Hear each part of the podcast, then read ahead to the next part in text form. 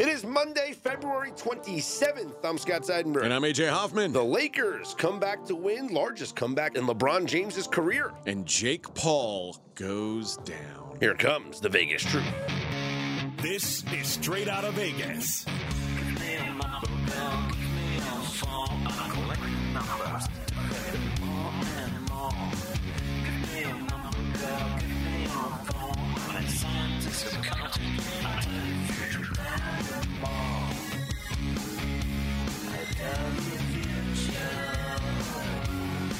We are straight out of Vegas AM, your daily destination for sports conversation with a Vegas lean. Here's what you need to know to start your day. The Dallas Mavericks collapse against the LA Lakers. Or the Lakers came back against the Dallas Mavericks. You can look at it either way you want. Let's just start. Let's just say the NBA is the Vegas lead. this was fat, and I asked Mackenzie what happened, and then he's like, "Hmm." I, I- mean, I guess you can look at it both ways. This is kind of like a chicken or the egg Yeah, conversation. listen, the Lakers deserve to be lauded for this. The Mavericks deserve to be shamed a little bit, but this is a either way a a massive comeback or a massive crushing collapse, however you want to look at it. It was a fantastic finish to a what looked like it was going to be a garbage game. Turns out being amazing. Yeah, it's the 27 point comeback. Lakers defeat the Mavericks. Uh, if you weren't aware, Lakers win the game against Dallas by a score of 111 to 108. 27 point comeback. It's the largest comeback in LeBron James's career. No LeBron team has ever come back from that much down. It's the largest comeback for the Lakers since December 6th of 2002 Against when they overcame a 30 point deficit against, go ahead, Mac, the Dallas Mavericks. the Dallas Mavericks. What are the chances? So now the two largest comebacks for the Lakers in the last 20 somewhat years, 20, what is that, 21 years, right? That's good math there, uh, against the Dallas Mavericks. And also, LeBron James hearing a pop in this one. He tore his Achilles. I didn't know that. Yes. Watching the game, he- he seemed fine. tore his Achilles, maybe his ACL. I don't know. It was a lot of things. Maybe broken toe, but either way, he stayed in the game, finished the game, and Strong. now he'll he'll monitor it. But he heard a pop for sure. Like it might have been, you know, somebody blowing a bubble uh, with with their gum in the crowd. I don't know, but he heard a pop. I think the most fascinating thing out of this was the post game presser from Jason Kidd. And Jason Kidd, A, saying that his team needs to grow up, which yeah, Luka's the only guy on that team who's not like over 30. Only starter under 30, yeah. But the the crazier thing that he said, in my opinion, was I'm not playing. I'm not the savior here. I'm just watching just like you guys. That's a really Shouldn't you be interesting thing to say when you're the head coach of an NBA team that just like they used one timeout when this when they were blowing the lead in the second and third quarters, one timeout in that entire time, and they they asked him like why why did you only call the one timeout in that run? And I was watching just like you like, yeah, guys. just like you guys. Those are watching. What? what? Like, is that ex- like? If you're Mark Cuban and you hear that, I'm like, man, I'm paying you a lot of money to watch this game while everybody else had to pay to be here. It's a really interesting thing to say for Jason Kidd, and you know, he talks about you know having championship mentality. That doesn't sound like the mindset of a champion. Well, there's more than one school of thought on this. Uh, Phil Jackson was always the guy that would blow a 20 point lead and not call a timeout. That was his MO. He's like, let me give you the mental reps to know what's not okay and not bail you out with a, you know, a talking to every time you mess up. Well, that's what I was going to say. How important are is in-game coaching in the NBA? I understand the idea of drawing up a play, an inbounds play in the final seconds, but over the course of the entire game, how much coaching does the coach do? Does a lot of pointing and yelling, right? I mean, you Yeah. walk up and down, you walk up and down that sideline, you point and yell a lot, but I feel like that's really the job. yeah, that's the job. That and watch the game. Apparently, if you can look good in a suit or whatever and go up and down that that bench and just point and yell, that that's how you become a great NBA head coach. I think a lot of the coaching is done obviously in practice, obviously I- installing some game plans, what you want to do, how you want to defend certain players, what type of offense you want to run.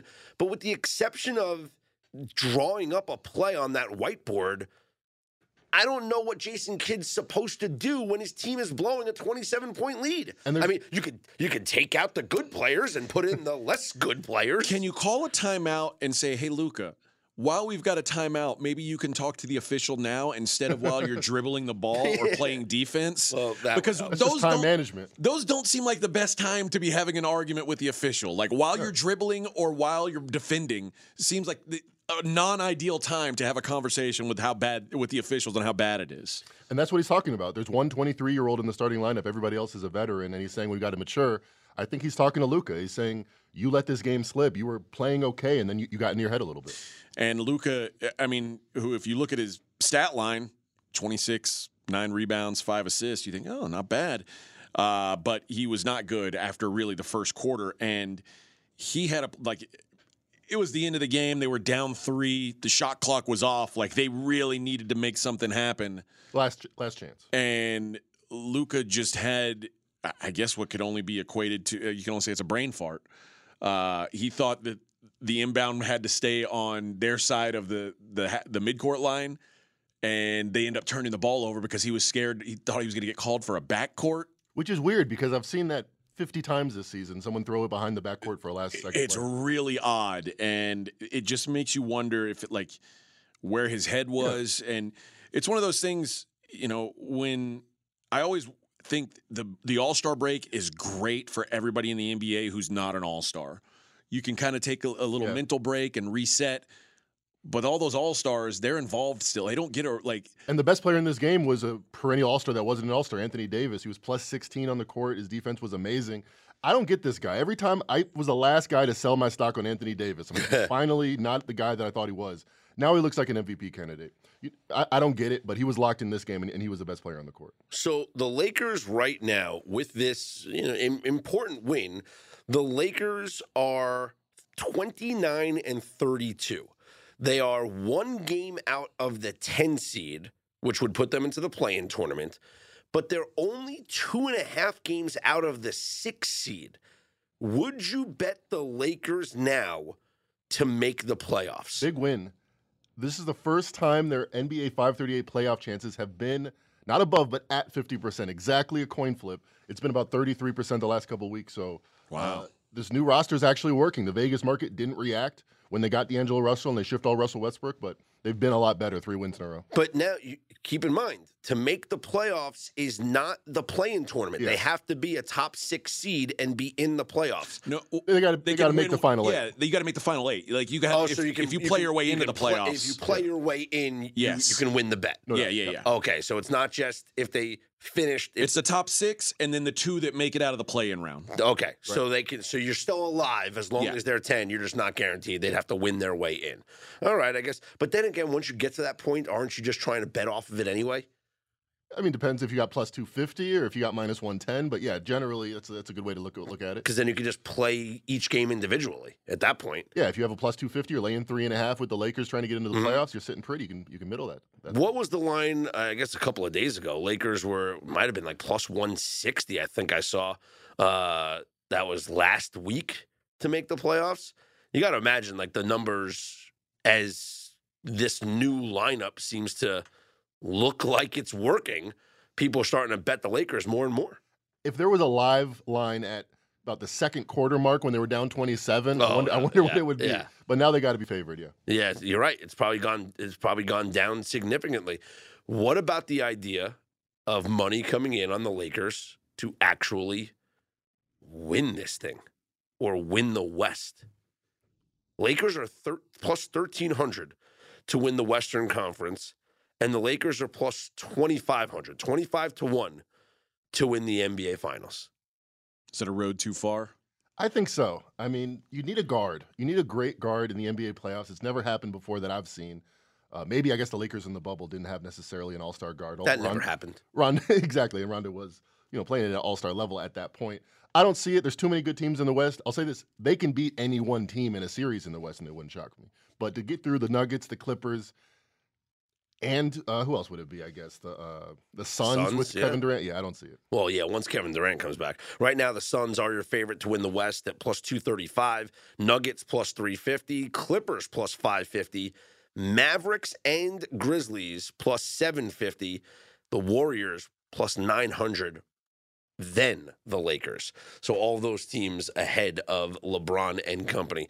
Elsewhere in the NBA last night, Damian Lillard had one of the best games you'll ever see. He scored 41 points in the first half. It's the second That seems most good. second most points scored by a player in the first half of a game in the last 25 years. The most, Kobe Bryant had 42 in 2003. Was that the game that he went 81? That was March 28th, 2003. I believe it was. Uh, Damian Lillard is also now the only player in NBA history with 60 points and 10 three pointers in a game. By the way, he's done it twice. There you go. He had 61 points uh, back in 2020. Again, that never happened. And then he had 71 points last night with 13 threes. He had 11 threes in that game in uh, 2020. Uh, and yeah, this is just uh, this is an unbelievable stat line for a guy who was really hot going into the All Star break. He got the he won the three point um, sh- uh, contest. He hits the final shot Yep. to win the All Star game with the Elam ending, and now post All Star break, Damian Lillard's got the Blazers a half game out of the 10th seed in the Western Conference. I think there's a lot of things to take from this. One, we said he's quietly having one of the best seasons of his career, not so quiet anymore. Mhm.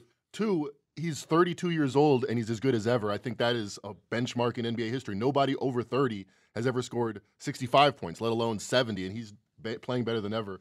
So we can expect that going forward. When a guy's 30, maybe don't plan the, his retirement party for another four or five years with the way the NBA is going. And then you just look at the rest of, I mean, Simons didn't play today. You look at the rest of the Blazers and what are they doing here? There's no other piece that I'm really happy about. Grant was their big signing. He scored 13 points. Obviously, they won. They, you know, you didn't need any more from him, but he's playing like a top five player on the worst, you know, on one of the worst rosters a top five player can imagine playing for. I think he's one of the players that everyone always expected to get traded over the past two seasons, and it just hasn't happened. So the fact that he's balling out, it's like he just he knows his he's tied to the Blazers. You might as well just go all out and try to get this team into the playoffs. And uh, Damian Lillard, I mean, obviously the, the team's not in good shape right now, so MVP votes aren't coming his way. That's not how it works in the NBA typically. But Right. like, how many guys? I I know there's guys ahead of him in the MVP race. How many guys are having a better season statistically than Dame? the Joker. Uh, yeah, I, mean, it's a short list. It's got to be. let, let me pull up my favorite go-to all-in-one stat, and uh, I'll tell you in a second. Right now, Damian Lillard is one, two, three, four, five, six, seven. He's the eighth favorite to win the MVP. Yeah, and again, if I mean, he might not even make the playoffs. Yeah. Like if LeBron imagine has- his team, ha- eh, like imagine his team was Sacramento. Yeah. Like- LeBron has half the odds. LeBron's seven to one, Damian's 14 to one. Well, that's weird because I mean the Lakers are just as bad as the Blazers. Actually, I'm sorry, it's way more than that. LeBron is 70 to 1, and Damian Lillard is 140 to 1. So by estimated plus minus, my favorite go-to, how much do you add to an average team on a Vegas point spread basis? Nikola Jokic is plus eight and a half.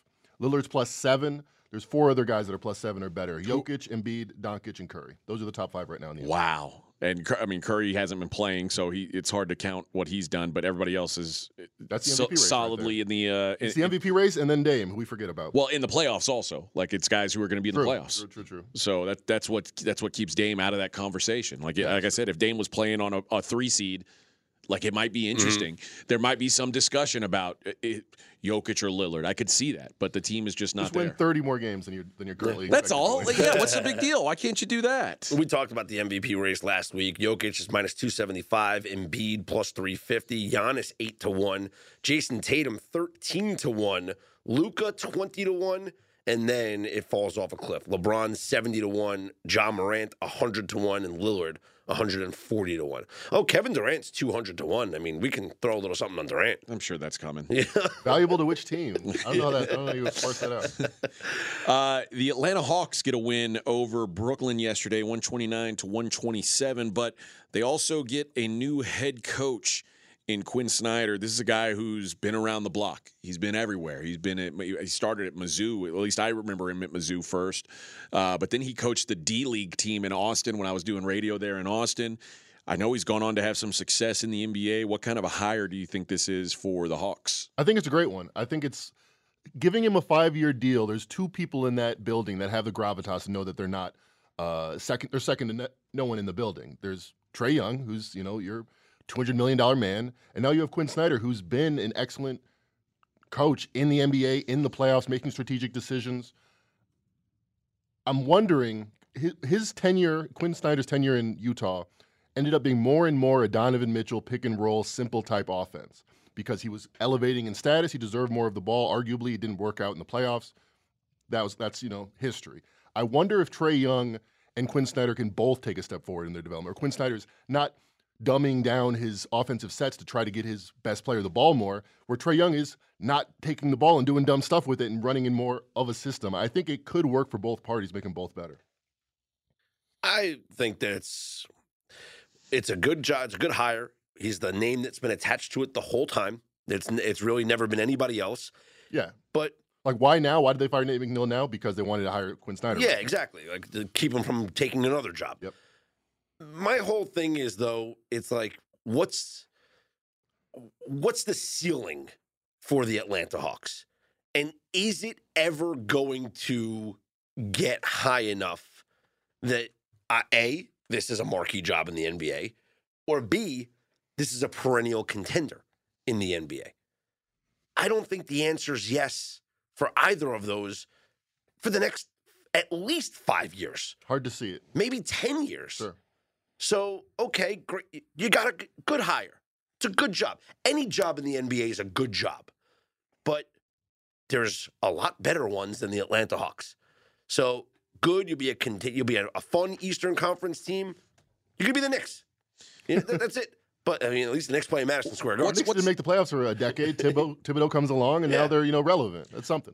Why hasn't the Trae Young Dejounte Murray duo? Why hasn't that worked out? Because they haven't developed an offense where it's two point guards playing point guard. They have Dejounte Murray relegated to a shooting guard position, and you know Nate McMillan had a lot of tension with Trae Young throughout the season. They never developed um, you know cohesion in that in that particular department. and it's it's not unusual now to have two point guards on the floor. It's Like, Yeah, it could work for I- sure. I, mean, honestly, that's kind of what they're trying to do in Dallas, right? I mean, even teams like the Clippers and the Celtics, they don't have two point guards, but they have two Two main, ball handlers, main operators. Yeah, Yeah. That, that every possession, it's going to be what do they want to do? Get them in a position that's advantageous. And that's what I mean with Dallas. Like, it's not like Luke True. is a, a point guard, but Yeah. he's a, a driver. He's an offense driver, and Kyrie an offense driver. Like, it doesn't seem like it'd be that hard to figure out, but for whatever reason, Trae Young's prickly. He's a little different. He likes to take forty footers. I mean, Trae I'm, Young stocks down this year. It is. It is down a lot, and I think it's because a lot of people respect Nate McMillan. They know he's not uh, overly bearing on on a player saying, "Oh, I don't want you to have fun out there." He wants to win basketball games. Trae Young, he made the Eastern Conference Finals once. Outside of that, there's no point in his career where you can say this guy's a winning basketball player, elevating his team better than the talent around him. Uh, the other big game yesterday that I, I guess we should address was Milwaukee getting a win over Phoenix, 104 to 101. Without Giannis. Yep. Yeah, that's impressive.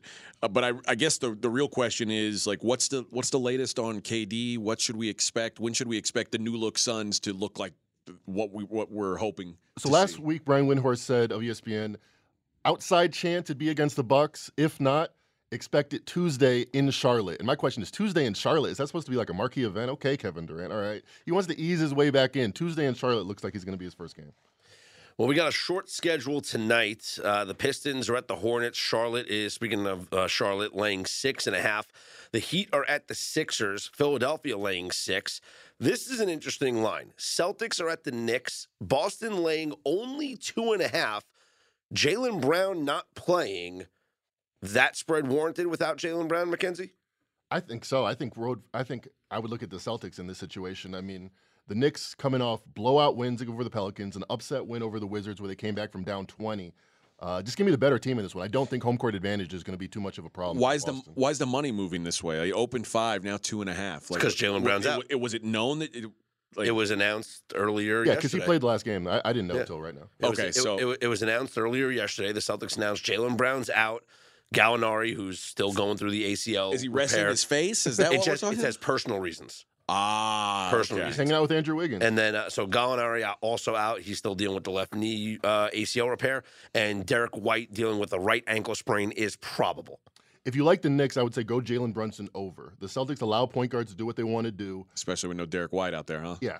And Marcus Smart still hurt. If they're going to have success, it's going to be through Jalen Brunson. So I'd look at the Celtics, but if I, if I like the Knicks, if I was on that side of the equation, I would play Jalen Brunson over. That's Here's next a level cr- thinking right there. I like Yeah. that. Here's a From cra- here's a cra- crazy Celtic stat. Jayson Tatum is the only player in NBA history to shoot at least 50% on game tying or go ahead field goals in the last 24 seconds, which is the shot clock of the fourth quarter with a minimum of 25 attempts. That's crazy. After he hit that game winner on Saturday night, which that was a crazy ending by the way. Yeah, We, right? didn't- we Full didn't talk speed, about that. stop on a dime. He Nice hits one. that three, and then Embiid hits a full court shot, but it's after the buzzer. So, by the way, the strength of Joel Embiid to just like barely look like he was shooting that ball, and it was three quarters court. No one's ever hit an 80 foot game winner ever. Embiid had one rim in and out and one actually go in, but it was a point two seconds crazy. So after that game winner on Saturday night, Jayson Tatum is 13 for 26 on such shots, including 50,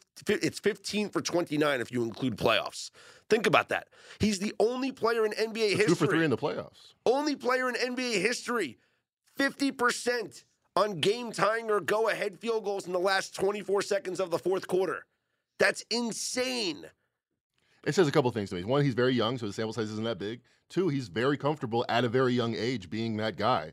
People forget he's 24. You know, Kobe had some bad playoff games before he was 24, and he kind of grew into the player that we end up knowing him as. So Jayson Tatum, the sky's the limit. Clutch is what they say. Uh, one other game tonight the Magic at the Pelicans, New Orleans, playing four. Recapping a weekend in college hoops, a lot of our system plays were going down on Saturday, actually Sunday too. So six system plays System Saturday. between Saturday and Sunday, five on Saturday, one on Sunday. They go a healthy three and two on Saturday, Mhm. a very healthy one and zero on Sunday. So four and two over the weekend, Yeah, the three. and I believe four and two. That's sixty-seven percent. pretty good. The whole season has been sixty-seven. So it's gonna Add them together. it's gonna hold that hold firm at sixty-seven percent. That's my math prediction. What do you got, Mackenzie? Uh, my computer says you are correct, sir. Yes, yes. Here's what went down on Saturday. North Carolina was a favorite at home against number six I'll be Virginia. honest. I- like it got, it, they took money to North Carolina. It went from like two and a half, three, four, four and a half. I was like, what is happening Well, in the first here? half, you understood why. They blew them out in the first half. 42 26 in the first half. They win easily. They cover. Uh, this one was a close game. Number nine, Baylor. Number eight, Texas. Close spread, but it wound up being a system play because Baylor is a number nine favorite over number eight. Baylor wins and covers. Uh, also, a system play was unranked Oklahoma State at home, favored over number 14 Kansas State. End of the first half, Oklahoma State's winning by two. You thought you were on your way to another system win. They were winning by nine at one point. Like, Ooh. I had Oklahoma State. Yeah, did not work my way. Yeah, uh, Kansas State wins, uh, so they took care of business there. System is a loser. System play, another close game. Texas Tech unranked, favored over number 24 TCU. And despite a valiant comeback effort in the second half, because they were down uh, in the first half, TCU does hold on to win 83 82. Uh, there was like a free throw in the closing seconds that, that won the game. And then the other system play that did win, Mississippi State, unranked at home, favored over number 25 Texas A&M. They win 69-62. Some notable non-system games: Alabama and Kansas both eke out wins. Alabama 86-83 over Arkansas. Kansas 76-74 over West Virginia. Indiana, a big dog on the road I don't want to talk about it. at Purdue, and they win 79 71, a, a crushing second half. And as good as home court's been in the Big Ten, this is one of the more shocking results of the season. That was one of my bigger losses on Saturday. I had Purdue. Is Purdue for real this year? Are they going to falter like they always do? I don't know. They've got two freshman guards, and they've got a, a gigantic man in the middle. Like eh, Purdue almost always falters. My my initial response is yes, they're going to lose in the tournament. 'cause you can't- guards, yeah. You can't win like that. But yeah, this was this was a, certainly a, a rough loss for them. Speaking of rough losses, Arizona State hits a shot from beyond half court to mm-hmm. beat Arizona at Arizona This one 89 counted? 88. That one counted. Nice. That then was awesome. San Diego State hits a long three pointer at the buzzer. They beat New Mexico 73 71 at New Mexico, a game that New Mexico needed desperately for their tournament hopes. Those are probably gone the way of the dinosaur now. Uh, other notable finals Oklahoma gets an upset win over Iowa State. Florida State upsets my. There was a lot of upsets this weekend. Uh, one of them that was not uh, Mar- Marquette, who we talked about them winning the Big East regular season. Mhm. Their next game, DePaul, one of the worst teams in the conference, worst non-Georgetown division. I call Hey, them. they're from Chicago. Be easy. Be easy. Hey, DePaul came out, put up some fight. That's what I'm saying. Marquette wins 90 to 84. Easy cover for for DePaul. And then I had to get this one in for you, Scott. St. John's 86, UConn 95. Yeah. Yeah, it was a we, Bummer. We knew that that would be a really good game, and it Hey, wasn't. And, and, and Gonzaga did win and cover we- against St. Mary's, so Yeah. that was big because now uh, I think St. Mary's though is still the one seed in the I so West Coast well. Conference tournament. So now they've got to play Loyola. How we we talked about, they're Yeah. on the side of the bracket. but with you know Loyola. what? The way that the West Coast Conference tournament works, I mean, they're both in the semifinals. They're going to go to Chances the are good. championship. So Do we know Uh, how close it was? Like if they would have won by 50 against I think they San had to win. I think they had to they had to beat St. Mary's by like 15 or 16 Okay. points to get it done. Uh, the one system play from yesterday was Maryland. Uh, they were favored over Northwestern, number 21 Northwestern. blew them out. And this was a game that was tight at halftime, 41 39 halftime. Uh, 75 59, the final. Maryland takes care of business. Providence gets a win over Georgetown, 88 68. And UCLA sneaks by Colorado on the road. Tough place to play, 60 to 56. Let me ask you about a game tonight that uh, is intriguing. Number nine, Baylor is on the road at Oklahoma State. As of now, Baylor is a point and a half favorite over Oklahoma State. If money comes in on you know the Cowboys, could we get a potential system play? I- what do we think? I'd be shocked if we got a system play out of this. If anybody who bet on Oklahoma State over the weekend got burned. wants nothing to do with this team, So they of were course they're going to bet against them, and Oklahoma State's going to win this game. Probably so. They, they were in control of that game, and I've got real questions. And I, you know, I'm I'm not a coach, so it's hard for me to say this this is a poorly coached team. But I, I just think Mike Boynton's a dope. So, and his he can't create any offense. That only gets more difficult when you go up against his Baylor team, who is their their defense wasn't great Mm. against Texas, but their offense really showed out. Uh, Baylor is is becoming a real complete team. I don't like backing road teams right now, especially road favorites. But this it'd be hard for me to look at Oklahoma State in this game. I, I just I, I'm I'll just say this publicly, so I don't have to even answer any questions about it or, or think about doing it. I will not bet Oklahoma State for the rest of the year. They're, Okay. This was a team that they were the 2023 national champions. Yeah, probably so. They were basically a lock to be in the tournament a week or a couple weeks ago. They've lost four straight games. If they if they lose these last two games, they're going to be on the wrong side of the bubble. Like it it collapsed in a hurry for. and then we'll be State. watching them uh, here in Vegas at the NIT. They'll win the NIT. That's that sounds in pretty Vegas? Likely. yeah, That's- well the semifinals and finals are yes. And and one thing that's changed about them is uh, back beginning of this month, Avery Anderson got hurt. He's their point guard. Things have have gone downhill without Avery Anderson. I, I you know, I, I just don't I don't think much of this team right now. So I think Baylor's the rightful favorite. Uh, I, I think that maybe you're you, you might see some uh, some sh- sharp money think that I but I, I can't see it flipping the line to the other side. The other game, Iowa State minus four at West Virginia or hosting West Virginia. These are two teams that are super reliant on their home floors. Iowa State, elite home court team. West Virginia, elite home court team, which means they're both poor on the road. Iowa State are nothing for me in this game at home. XFL Week Two uh, started on Thursday with that Seattle St. Louis game, but we had uh, a Saturday game. We had a couple of Sunday games. The Saturday game here in town, the Vegas Vipers in the rain at Cashman Field. It it looked Started good. it looked terrible though. The field. I Oh, mean, yeah. First we, we off, won at least though. I mean, First off- represented for our city. No. no, What? No. Yeah, yeah, Ve- Don't D- approve. DC beats Vegas 18 to 6 in the, the pouring rain. It was terrible weather on uh, Saturday night here in town. And Cashman Field just uh, I think you they know what? tried. I think, uh, and I'll just go ahead and say we. Since we're all living here in Vegas. I think we have the worst field in the NFL. The worst In the home field. XFL? In the XFL, Oh yeah, in the XFL. Maybe the best in the NFL. One of maybe the best. worst. And in there the are, NFL. I saw some XFL. people like on Twitter like asking like, oh, why can't they use like, uh, well, they're not going to use Allegiant Stadium, okay, but why can't they use like Sam Boyd Stadium? Sam Boyd Stadium is like uninhabitable right now. If like they, they, they, a ghost town yeah, like they cannot they cannot hold any events there. We, know we always talk like in Houston. they the- can't hold events like that. We talked about the Astrodome. People are like, why don't they do something with the Astrodome? I'm like, dude, there's literally like rat fights in the Astrodome. There's like They're holding knives. there's rats that are like the size of small children fighting with each other. Like there's a there's an event there every night. You just can't see it. what was Closed that, doors. Remember that Family Guy thing? We got some bad cockroaches in there. Oh. I cut you, man. I cut you so good. Yeah, I can't even I can't even imagine. But All right, yeah, there's just not there's not really a good alternative. Nah, here's what went down. There's some high school fields that are probably nicer than Probably Cashman so. Field. We Yeah, Bishop call Gorman? Bishop Gorman. yeah, yeah. Here's what happened on Sunday. You had the San Antonio Brahmas, 30 to 12 winners over the Orlando Guardians, and then AJ's Houston Roughnecks with a 23-14 win over the Arlington Renegades. Here's what I've learned: the Roughnecks are good, better than anybody thought.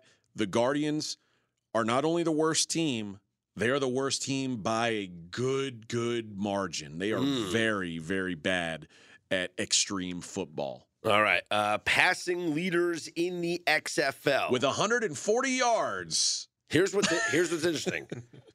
With 478 yards through two games, Ben DiNucci the Nooch. is the passing leader.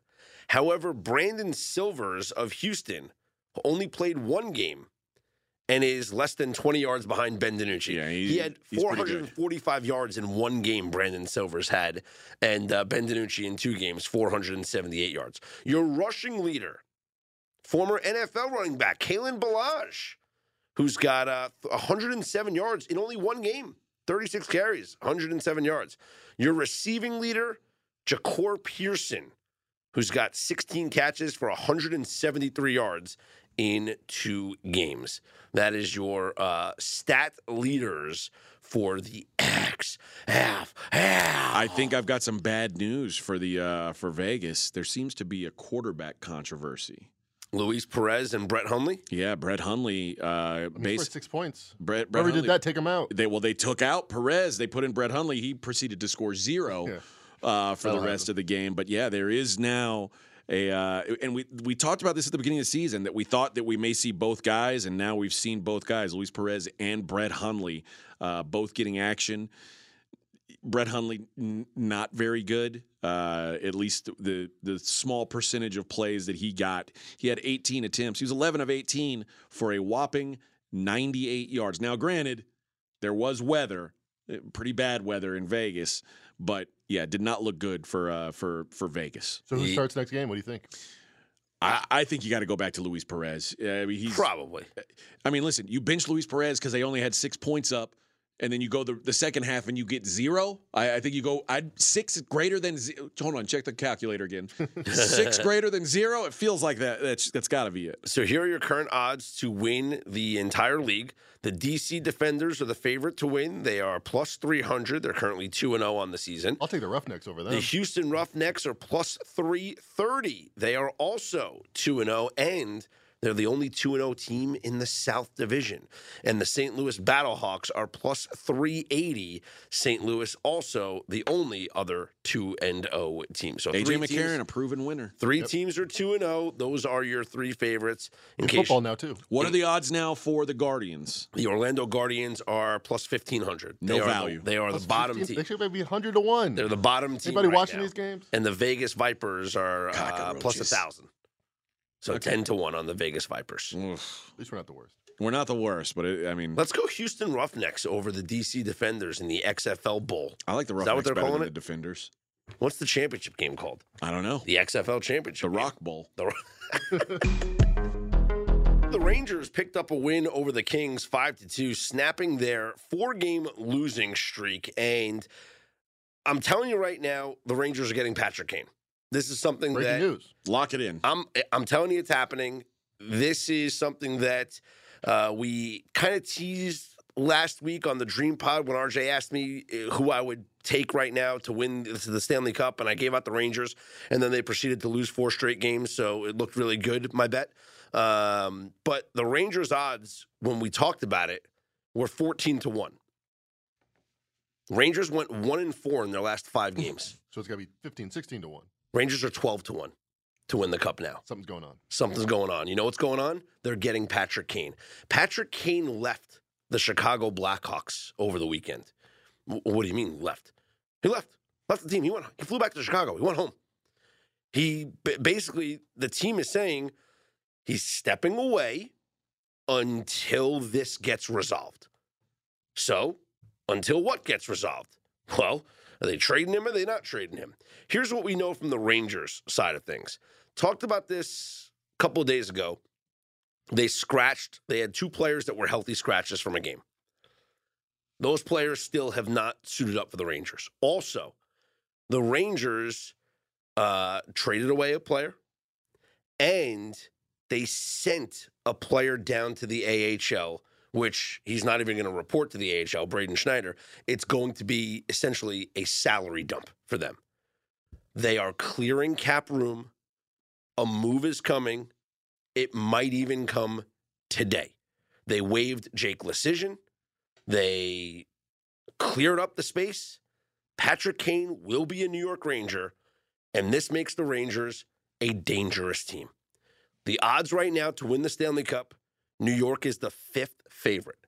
You have the Bruins, then the Avalanche, then the Hurricanes and Maple Leafs, then the New York Rangers. Trade is coming. Patrick Kane will be a Ranger. Where will Kane be in the pecking order of best Rangers? So I, I don't know I can answer that question in terms of like who the best Rangers are. Like not, it's not that, that's, that's not how it goes. Right. I mean, right now I'd say it, you know between Mika Zibanejad and Artemi Panarin are probably the two top players in the not Rangers. like a batting lineup where the best no, no, no. guys. It's the line combination. So the Rangers' top line right now, ever since they they got Vladimir Tarasenko, he's been on the top line with uh, Zibanejad and Kreider. The second line has been Panarin, Trocheck, and Barclay Goodrow. Goodrow's got uh, Stanley Cup experience, won two cups with the Tampa Bay Lightning. Um, I would probably go with putting him on that second line because they're not going to break up the kid line. The kid line is what uh, it, it called the Rangers call their third line. They're all young players. It's Kaapo Kakko, Filip Chytil, and Alexei Lafreniere. They're called the kid line. They're all 21, 22. They're very, very young. Uh, they're not going to break that lineup. So I think he slides into that second line. The Rangers try and figure this thing out the way they want to maybe uh, move Goodrow down. And it's going to be really interesting to see, though. I think this makes them a very, very dangerous team. I'll tell you that much. There was a trade, though, that went down yesterday, and that was the Devils acquiring Foosball is the devil. the Devils. The Devils, who are ahead of the Rangers in the standings, they acquire Timo Meier from the uh, San Jose Sharks. It's a big deal. Timo Meier is a really good player. He's an all star forward. And what this does now is it gives the Devils an opportunity to pair Timo Meier up with their captain, Nico Hischier. Why is that mean anything for those of you that don't uh, speak hockey language? They're both Swiss. They are a couple of years apart from each other, but they've played together. And that's what happens in, in, in hockey circles. You grow up playing with the same players essentially because you're playing in the World Junior tournaments and you're playing in, you know, all these other events together that It's like AAU. Like, it- Exactly, exactly. So, you know, Nico Hischier and Timo Meier reuniting, it's they're gonna these guys will slide onto the ice together as if they didn't skip a beat. You know, so I, I think it makes the Devils it certainly gives it's not like they needed offense. The Devils are one of the top offenses in in the NHL, but you put Meier now and Hischier on that top line with uh, Jesper Bratt, and and all of a sudden the Devils really got some some really good firepower here uh, on their top line. They're- one of the top teams. They're one of the youngest, fastest teams in the NHL. Devils could be a, a team as well to look out for. They are 13 to 1 to win the Stanley Cup right now. And if the standings held, this is what's interesting about hockey. The way the playoff format goes is the top seeds in each division play against the two wild card teams, and then the two and three teams in each division play each other. If the standings hold up, Devils Rangers is a first round series. So that would be pretty exciting to watch. Who you got? You know who he's got. I got the Rangers. You're from New Jersey. Only if a Patrick Rangers Kane's fan. right? Only if Patrick Kane's going. yeah, but I grew up in New York. I Right. grew up a Rangers fan. 94, bro. Come on. Uh, here's what's happening tonight Red Wings at the Senators, Ottawa minus 135, the Canucks at the Stars, Dallas minus 278, Bruins at the Oilers, Boston minus 140, VGK is in Colorado, and the Avs are minus 140, Blackhawks at the Ducks, Connor Bedard game, Ducks are minus 135. Mackenzie, let me ask you something. You might be able to answer this like and correlate it to basketball terms.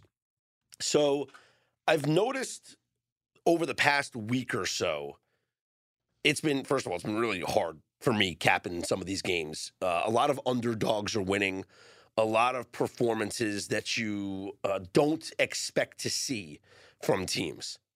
I read an article a couple of days ago about when the Rangers were losing their four games in a row. And the article talked about how all of the trade talks, all of the roster uncertainty is weighing on the players. Some players don't know if they're going to be on the team tomorrow. Some players don't know if they're going to be a healthy scratch because they're getting traded. Eh, Or, in, in the likes of some of the other players, you get released or sent down to the AHL if you have a two way contract. How do you think that that factors in here? Do you think, like, when it comes to the NBA around the trade deadline, do you notice, do you get some funky results? Oh, most definitely. This Charlotte Hornets just pulled off two upset wins, and I think if you look at them versus their competition, the advantage they had is actually cohesion. Even though they're a bad team that no one expects from anything, the coach was able to preach the same method, same let's do this better, let's do this better during the All Star game. Whereas a team like the Nets or a team like the Heat, they just got brought in Kevin Love. There's a big question mark every time the five guys are on the court: is how are we going to do this? Mm. So the Nets, they've lost what seven of their last eight games. I think they have better roster than they're performing, but they don't know who's the main guy, who's the second main guy, and I don't think it's that simple. But you know, understand what I'm saying.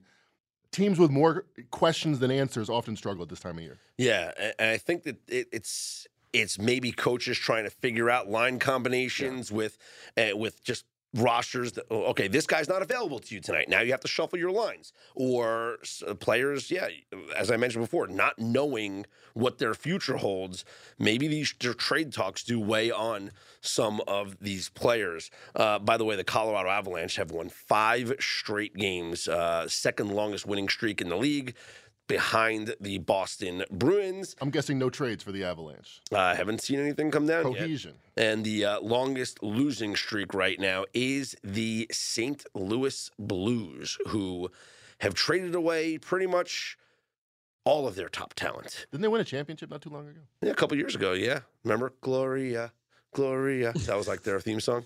So uh, keep an eye on that. But as I called it, and as a lot of people are calling it, Patrick Kane will be a New York Ranger, maybe as fast as today.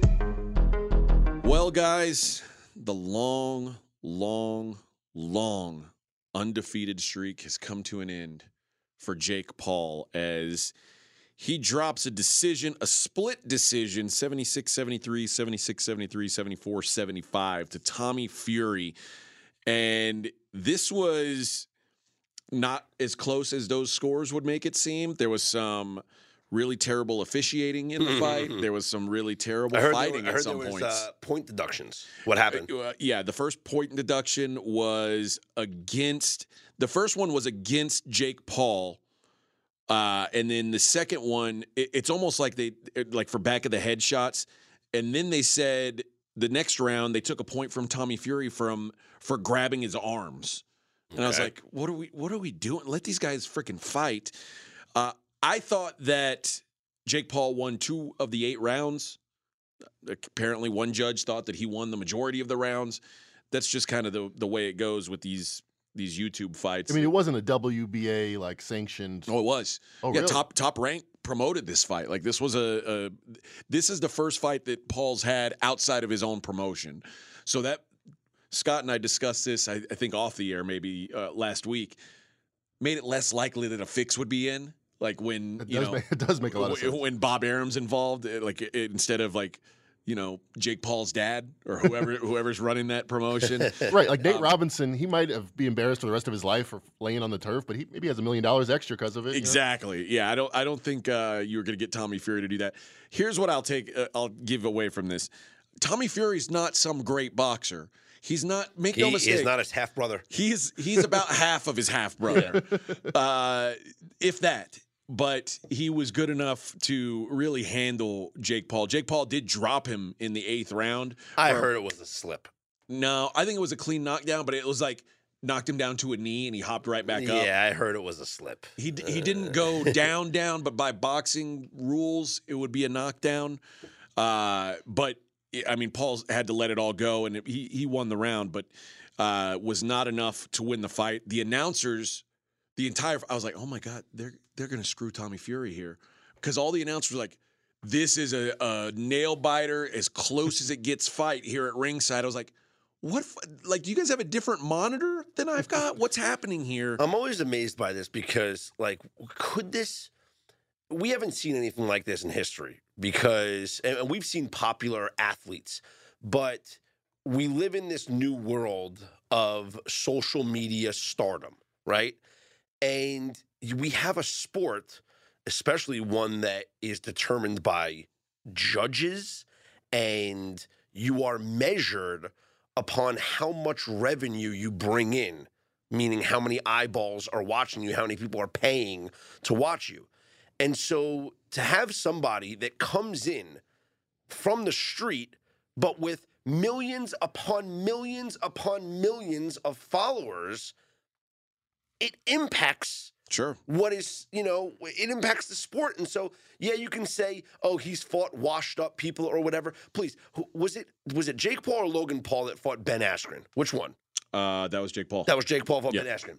That was the biggest piece of shit money grab fixed fight I've ever seen in my life. First of all, Ben Askren is a guy who at one point was a terrific fighter. Had not fought in At one point, was a t- terrific wrestler. yeah, had not fought in years. Okay, last time he saw a paycheck was I I don't know. Give me a year. To 2015? I, I When, no when was this fight? This he fought in Last year. 2021. All right, and that was his last paycheck. Yeah, I'm saying before that. When was the last time this guy got a freaking paycheck? Good point. And all of a sudden, he steps into the ring, and then it, it was the. It was honestly the fight was such a joke, and then after the fight. He just like walks out, like put his arm around like his people. He's he's laughing and having a good time. It, you, you've never seen a guy take money more than you saw Ben Askren after that fight. And I just kept saying that's why I told you, AJ. I said the fact I think he's going to lose because this is a real this is top rank in ESPN. This isn't Triller, but it's I'll just be honest. crazy. You talk about Ben Askren taking money, like, and I hate to say this because he's like one of my favorite. He's, he's like a, a, a hero to me. I'm almost certain Anderson Silva like like played around with him and was finally like, all right, I guess now's the time where you beat me. Yeah. This is the time where you beat me, and I was like, oh, But not we at two Anderson. Yeah, we've seen this too. Shakespeare, by the way. What was that? That was Shakespeare at two. Yeah. Oh, at, at, at tu Brute. Listen. See, I know what's up. All right. all right. Yeah. Oh, I didn't know you knew what's up. Never mind. Yeah, but didn't didn't we see? Didn't we? I mean, we've seen um, this happen before, and, and just we what what we haven't seen is the the the the amount of following that both Jake and Logan Paul have to now enter into a sport. Like, what would happen? And this is I'm very curious. This Olivia Dunne girl, right? Who is the the LSU gymnast? Yeah. who's got millions upon millions of followers to the point where they have to um They have to have like extra they have to- security yeah and, and and close the gym and all that shit. What's to stop somebody getting a hold of of her a money manager or whatever and when she competes and maybe you can't do it on the co- collegiate level but if she goes into some sort of other competitive thing to have her win like i don't know like, i don't know how this Got to thing think of a good event. I'll pay for watch her win anything. That's what I'm just saying. Like I don't, I don't know how this thing works, but uh, it's to you don't just you don't just decide you want to be a professional boxer and then get million dollar pay per views. You don't. But I will say this: he, while he's not, and this this is the first professional boxer he's ever fought, and he lost. And that was I tweeted that yesterday. I was like, professional boxing's a lot harder when you have to fight a professional boxer. Yeah. It just is. But to his credit, he is an amazing athlete. Like, like, it- what, what, like, like Floyd Mayweather against Logan Paul. Is that the biggest joke you've ever seen? That's the biggest joke I've It's ever the seen. biggest joke you've ever seen in your life. Yeah, but both these, and then, but then I see Logan Paul. I saw like some clips of him at like a pro wrestling thing where he's like a freakishly great athlete. Listen, like their natural abilities Fantastic. incredible. Logan, Logan Paul, WWE, match made in heaven. yeah, But to actually try and be a professional boxer and to do to to schedule fights against has-beens and former MMA guys, and the first time you actually fight a even though he's a former professional boxer, a guy who's now a reality star who hasn't fought in years, you lose. here's the thing: every boxer who gets their record up to five and 0, 6 and 0, 7 and 0 does it on the backs of guys that you'll are cans basically. Like there are like boxing they promote setups. They was Who's good donating his body to that one? boxing promoters literally have guys that they call. They're like, "Ooh,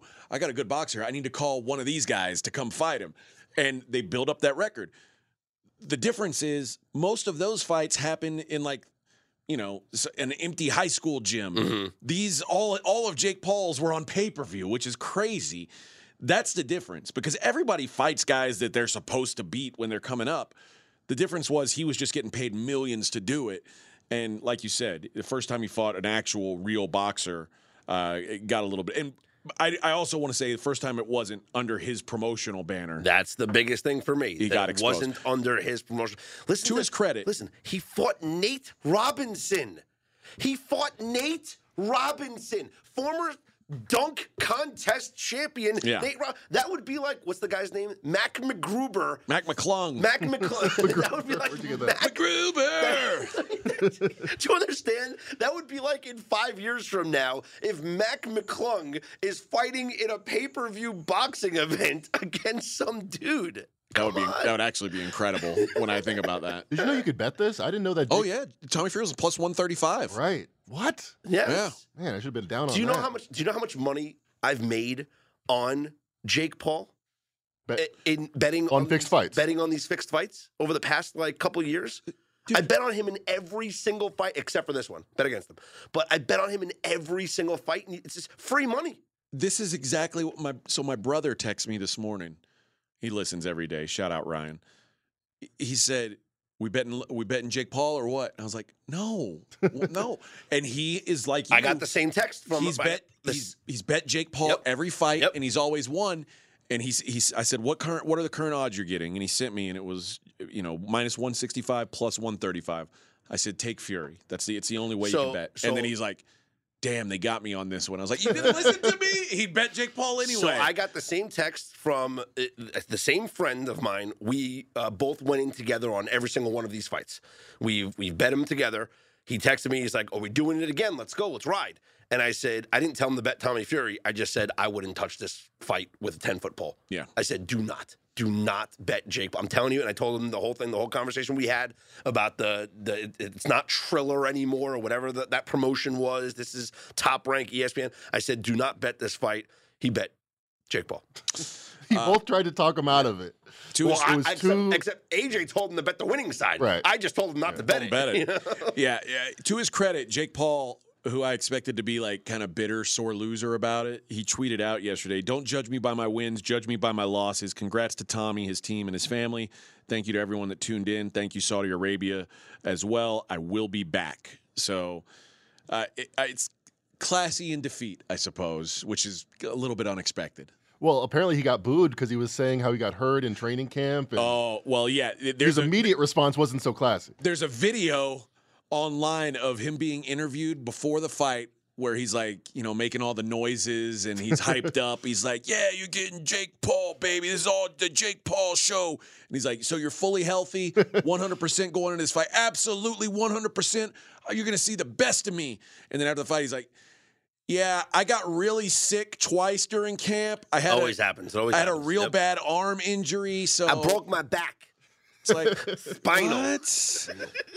What? So that was annoying to say the least. But either way, But his tweet was classy. the, the tweet afterwards was classy. I- It's uh, I'll, I'll be honest though, like as someone who is a fan of boxing, and it's if someone tries to tell you boxing isn't a dying game, they're lying to you. Like I.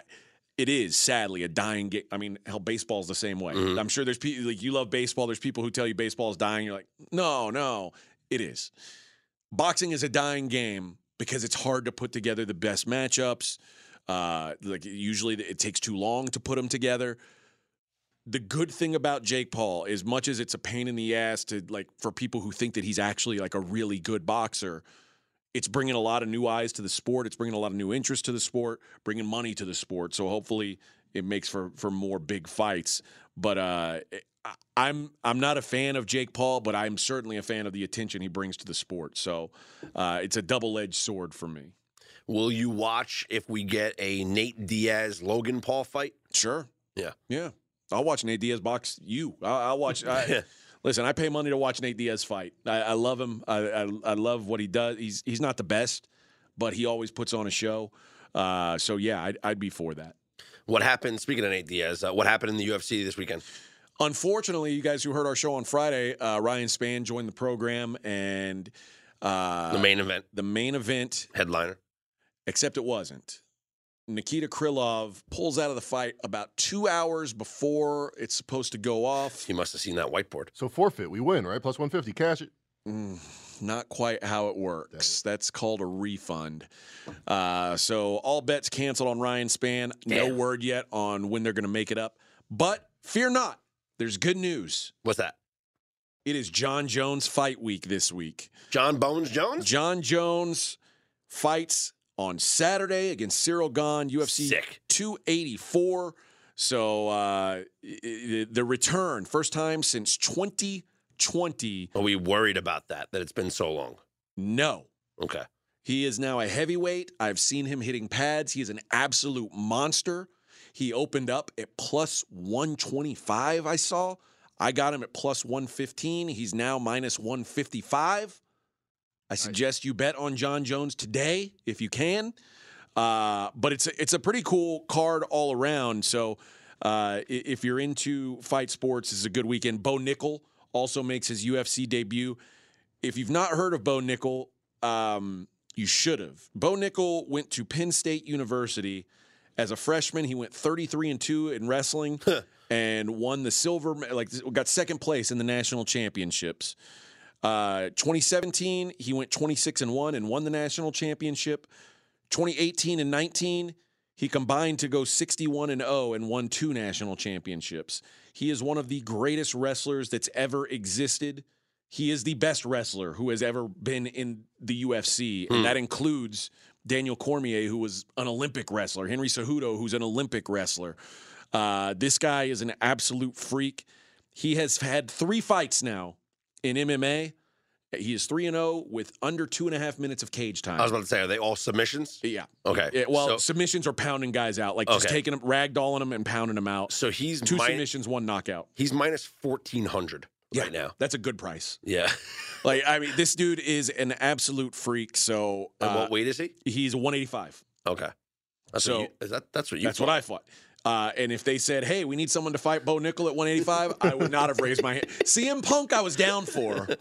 Bo Nickal, pass. I'm going to let y'all have that. You know who else? Is, you know that. who else is a heavy favorite this weekend? Who's that?